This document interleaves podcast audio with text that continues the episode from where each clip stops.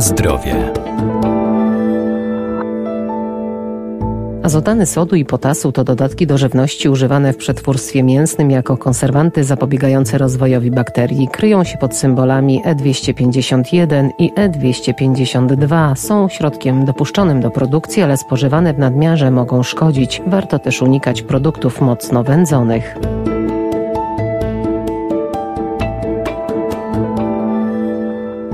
Azotany to popularne konserwanty, służą między innymi do peklowania mięs i zapobiegają tworzeniu się jadu kiełbasianego. Są dopuszczone do użytku i określane jako nieszkodliwe, ale zdania w kwestii zastosowania tych substancji są podzielone, bo zwłaszcza ich nadmiar może powodować wytwarzanie się związków rakotwórczych. Azotany 3 oraz azotany 5 sodu lub potasu dodawane do mięsa z jednej strony działają bakteriobójczo i bakteriostatycznie. Dr Dariusz Stasiak, Uniwersytet Uniwersytet Przyrodniczy w Lublinie. Z drugiej strony nadają ową barwę, którą tak sobie cenimy w wyrobach mięsnych, barwę właśnie czerwoną, różową, która jest trwała mimo obróbki cieplnej. Również stabilizują utlenianie tłuszczów i innych składników występujących w mięsie. Według Międzynarodowej Agencji Badań nad Rakiem stosowane w odniesieniu do mięsa powodują albo są podejrzewane o działanie rakotwórcze. Tu oczywiście trudno jednoznacznie się na ten temat wypowiedzieć. W tej grupie, w której znajduje się czerwone mięso, a właściwie produkty przetworzone z dodatkami azotanów, znajduje się m.in. dym papierosowy, znajduje się zanieczyszczone powietrze zewnętrzne, pył krzemionkowy, alkohol występujący w napojach, czyli ta grupa jest dość obszerna. To jest sprawa w chwili obecnej dyskusyjna i są dwa obozy. Jedni mówią, nie ma co tam e, sobie tym zawracać głowy, jest dobrze, jedliśmy, będziemy jeść, tylko trzeba wszystko e, z umiarem. Druga grupa mówi, jest fatalnie, przerzucamy się tylko na warzywka, owoce i nic innego więcej nie jemy. Ja uważam, że prawda leży jak zwykle po środku. I bardzo mi się podoba to, co powiedział Paracelsus, że wszystko jest trucizną i nic nie jest trucizną, zależy tylko i wyłącznie od dawki. I to jest prawda. Stosowanie diety opartej wyłącznie na mięsie wydaje się ze względów dietetycznych nieporozumieniem i na pewno odbije się niekorzystnie na zdrowiu. Dlatego zawsze, i to jest tradycyjnie, do potraw mięsnych zawsze dodajemy owoce i warzywa. I to jest rozwiązanie optymalne. Dostarczamy organizmowi białka zwierzęce pochodzące z mięsa, dostarczamy mikroelementy, które występują w mięsie, dostarczamy substancji budulcowych, białek, dostarczamy energii w postaci tłuszczu i dodatkowo pojawiają się owoce i warzywa, które mają bardzo silne działanie przeciwutleniające. Na zdrowie.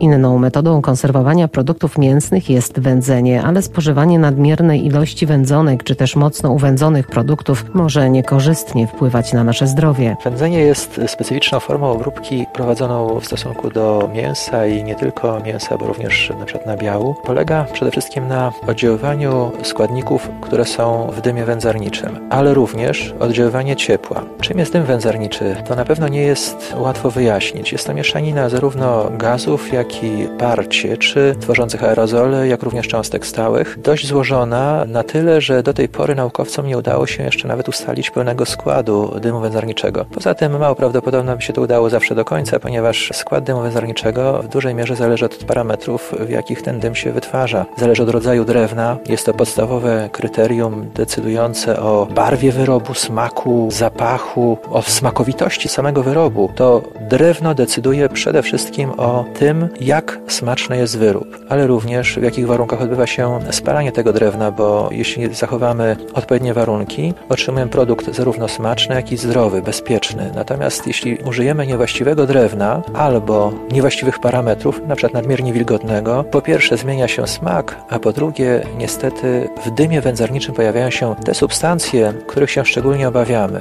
Substancje o działaniu kancerogennym, rakotwórczym. W trosce o bezpieczeństwo żywności podejmowanych jest wiele działań, między innymi stanowione są przepisy, które coraz bardziej rygorystycznie podchodzą do kwestii wędzenia, zwłaszcza w aspekcie tzw. Tak węglowodorów wielopierścieniowych, związków, które mają udowodnione działanie rakotwórcze.